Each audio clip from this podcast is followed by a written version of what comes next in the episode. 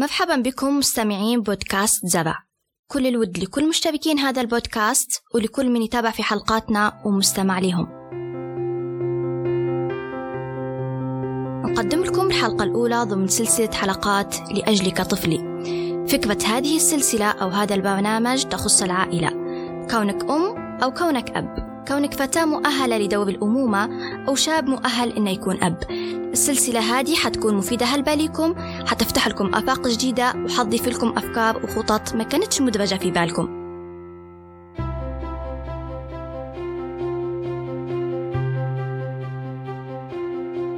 لطالما آمنت بفكرة العائلة وكانت دراستي لها من أهم المواضيع المهتمة بها.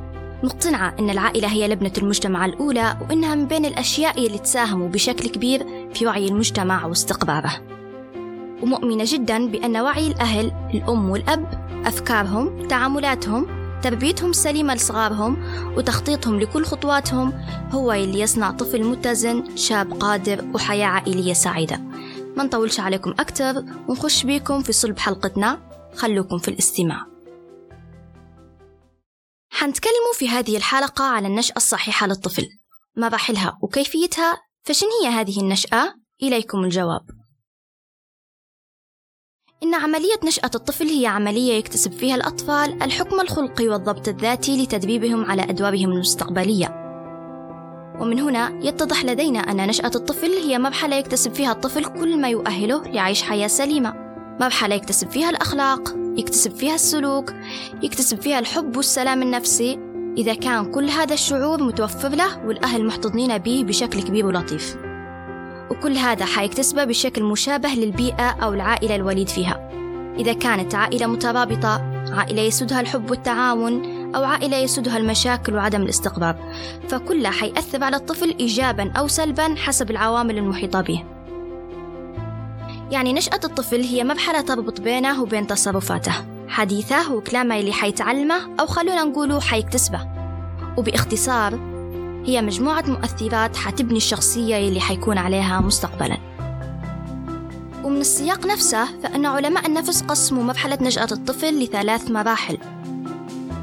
مرحلة استجابة حسية وتبدأ المرحلة هذه من وقت ولادة الطفل حيث أن الطفل يستجيب للاهتمام والحب بطريقة معنوية حسية. مرحلة ممارسة فعلية وهي المرحلة اللي يبدأ فيها الطفل في اكتساب صفاته بطريقة فعلية زي إنه يكتسب بعض الكلمات اللي يتلفظ بها الآباء أو بعض الأفعال اللي تقوم بها الأمهات. أما المرحلة الأخيرة وهي مرحلة الاندماج وهي المرحلة اللي يبدأ فيها الطفل بالاندماج في المجتمع. وتبدأ من مرحلة الدراسة وبداية تكوينه لعلاقات جديدة من خارج محيطه العائلي. أما عن كيفية نشأة الطفل والمعنى منها كيف نوجه طفلي وكيف نعلمه؟ فعندنا أسلوبين حسب ما أدرج خبراء التربية. الأسلوب الأول وهو أسلوب الإعداد والتوجيه والتدريب. أما الأسلوب الثاني وهو أسلوب التقليد والمحاكاة تبعا للظروف المحيطة. ويتلخص الأسلوبين في اختيار الأب والأم لطريقة تربية الطفل ونشأته سواء كان بتدريب الطفل لإكسابه بعض الأخلاقيات التي يود الآباء تربية الطفل عليها وصقلها وتنميتهم فيه أو اختيار اكتسابه لمثل هذه الصفات عن طريق الاقتداء وتقليد الأشخاص المحيطين به وخاصة الأهل. مثلا تكرار الأب لكلمات معينة زي الاعتذار والشكر والتقدير والغرض من هذا توردها على مسامع الطفل وتكرارها قدامه حيؤدي لصقلها واعتياد الطفل عليها واستعمالها لها في مواقف مشابهة. أما توا كيف نبدأ بتدريب طفلي لينشأ نشأة واعية سليمة؟ هيا نعرفه مع بعض.